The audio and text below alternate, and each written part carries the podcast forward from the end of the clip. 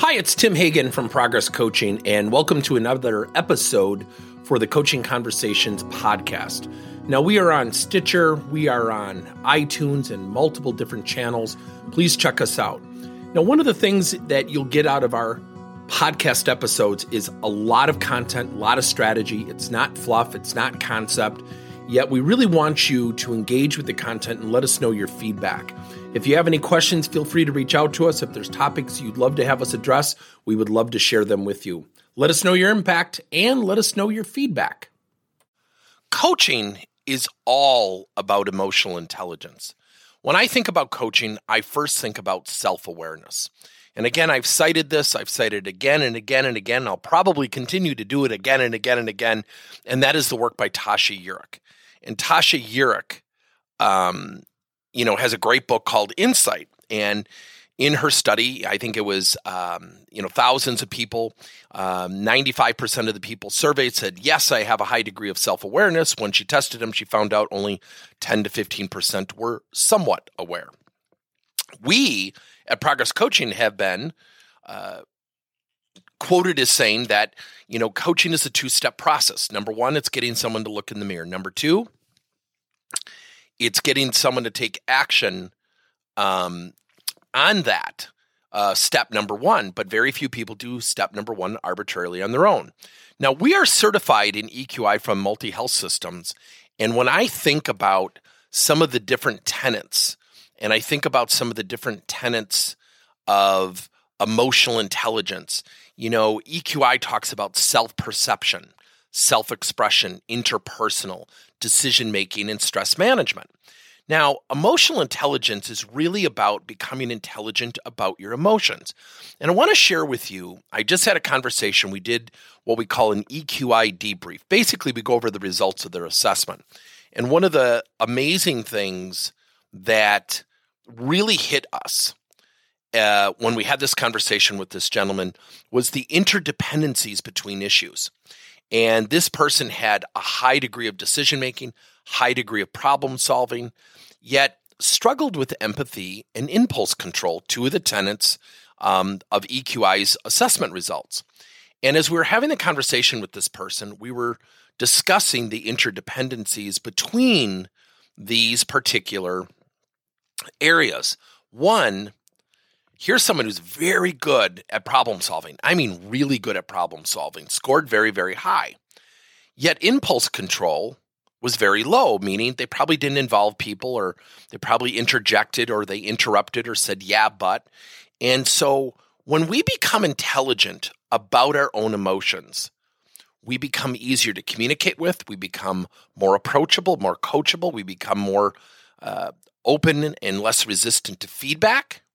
And those are the kind of things that we can continually do as coaches in the marketplace and facilitating change with our employees. So, one of the major things that we always encourage people to do is if you can find out someone's emotional intelligence, you're going to learn a ton. And when you can educate someone on different strategies and ways to become intelligent about their emotions, good things will happen. Let me give you a case in point. I scored low on empathy. I've always struggled with empathy. I've always been focused on, come on, just work, you know, work through it, overcome it with hard work. And I'm not so sure I've been very thoughtful in my history with past employees. I am very driven by getting stuff done. And I look back and I thought, man, how uncaring I must have come off and I say that with a little bit of a chuckle because when you're in the moment, you don't know. You don't pause enough to say, Am I showing empathy? So, at your organization, everything you do, everything from cross departmental communication to leadership to the reception of leadership to people talking at the water cooler, everything will come back to people's emotional intelligence.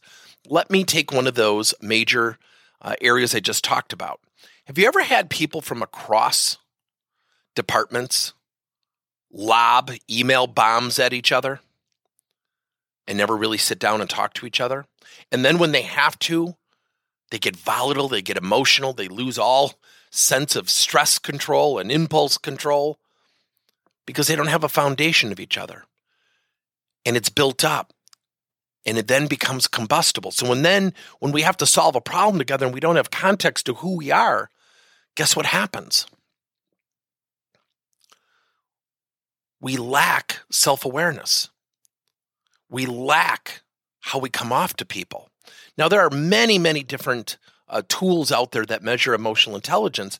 And so when I think about self awareness, becoming aware of who you are and how you come off, I also think about self regulation. Think about somebody right now in your life that every time you offer an idea, they say, yeah, but. They cut you off. They already know you're wrong before the end of the second sentence. So self regulation are those people that I typically call, yeah, but Bob. Yeah, but. Yeah, but. And they cut you off. My strong advice is get some information on becoming aware of the opportunity of being tested or assessed. Now, re- realize one thing a low score in EQI is not a bad score. A high score does not necessarily mean a great score. It gives you a foundation of working with your people to become intelligent about their emotions. Think about the scenarios I just gave you. And if that triggered if that triggered somebody in your mind, then you know emotional intelligence is at the forefront. If you have any questions, feel free to reach out to us. Thanks, everybody. Thank you for listening to another episode of Coaching Conversations by Tim Hagen and Progress Coaching. Now, our company is always coming out with new and innovative solutions to help leaders coach their employees. And recently, we just created a new service called Coach to You, where leaders can pick and choose topics and assign seven to 21 day programs for employees to learn and more importantly apply actions and then reflect and share what they're going to do going forward as a result of the learning. It's called coach to you. We're literally bringing coaching to your employees. If you're intrigued we'll have a link in each one of our episodes where you can get more information. And again thank you so much for listening to another episode